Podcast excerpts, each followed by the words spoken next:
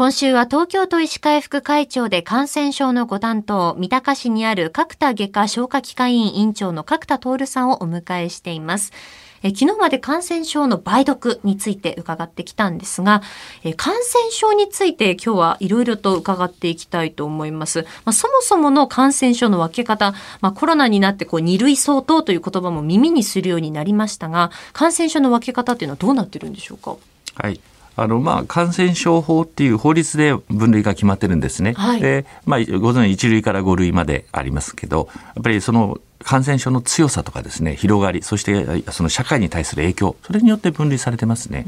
だからまあ一類なんかですと非常に強いあのエボラ出血熱やったりとか、はい、ラッサ熱っていうとんでもない病気だし、まあ、二類だとあのその今二類相当としてこのコロナも入ってますけどあの結核なんかも入ってますね。で三類になるとこのある特定な職業とかのところに従事することによってその集団感染を起こしたりするような、まあ、3類で分けられていますし、まあ、4類自体は人から人への感染はないけれどもいろんな動物を介してかもので5類なんかはそれインフルエンザとかありますけどその広く社会に対して影響するようなものはここに入っているというような形でそれぞれ病気の種類によって分かれてますね。梅毒はどれに分類されるんですか？梅毒は5類に分類されます。5類なんですね、うん、ただ5類でもその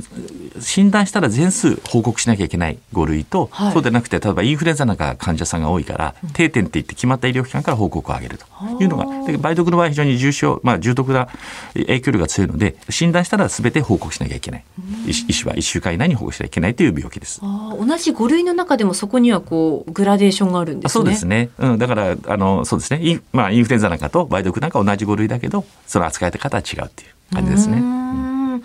その扱い方の違いっていうのはどう判断して切り分けていくものなんですか？そうですね。それはもうあの法律の上で決まってる。つまりこれは全数報告の場、うん、疾患出し口は全数報告でない定点で調査するということが決まってますから、うん、まあその辺はあのやっぱり重さとか広がりの度合いによってね決め決まってますね。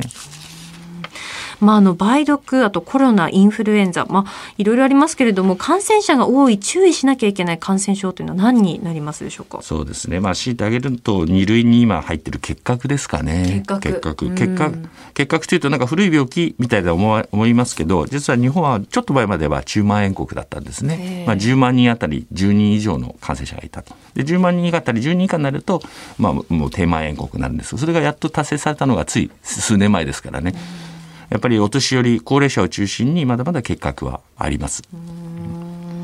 いろいろこの感染症の部類を見てみると昔のものかなってこうふと思ってしまうような、ね、感染症もありますけど今もなおやっぱり続いてる、まあ、国によって残っているということですよね。そうですね。やっぱり日本なんかは衛生状態非常にいいんですけどね、でも逆に高齢者が増えてるますよね。そういった体力が落ちてくると。免疫力も落ちてくると。そしたらそういった中で広がってしまう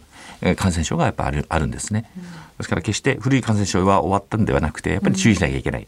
最高感染症というふうに僕ら考えています。改めてその感染症のこう分け方といった部分なんですけれども、まあ、コロナでいうと今2類相当。でこれを見直すっていうふうな話もこう出てきてますけれどもこれっていうのは状況によってその分類っていうのはもちろん変わる可能性っていうのは大いにあるっていうことですよね。そうですね、まあ、これ自体は法律として現時点では決まってるんですね。だから法律を変えるというのはまあ大ご存知大変な作業なんですけど今はまあコロナは2類相当。どういう新しい疾患だからどういう病気かよくわからない。しかも影響力も強い、はい、死亡死亡率も高そうだと。いうことで2類相当になってます。ただ今、非常に皆さんワクチンをして、しかもお薬もある程度出てきて、まあ、重症化したり亡くなったりする方が非常に少なくなってきてますね。うん、まだまだインフルエンザよりも高いんですけどね。えー、そうすると、5類相当、まあ、5類にはインフルエンザも入ってますからね、はい、そういったところへ下げるべきじゃないかっていう議論は今盛んにしているところですね。うんまあ、その例えば分類を変えてその中でさらに細かくその扱い方を変えるっていうこともできるっていうことなんですね。あのそうですね、それはできます。やっぱりその感染症によってあの性質とか種類とか広がり方違いますからね。やっぱりその感染症をしっかりとその社会に影響しないように抑え込むにはどうすればいいかっていうのはそれぞれによってちょっと違う可能性ありますから、同じ5類でもこの疾患はこう扱いましょうみたいなのを、まあ、あの政治的判断でを含めてしていただければあのそれが有効だと思います。東京都医師会副会長で感染症のご担当角田徹さんにお話を伺っています。先生明日もよろしくお願いします。よろしくお願いします。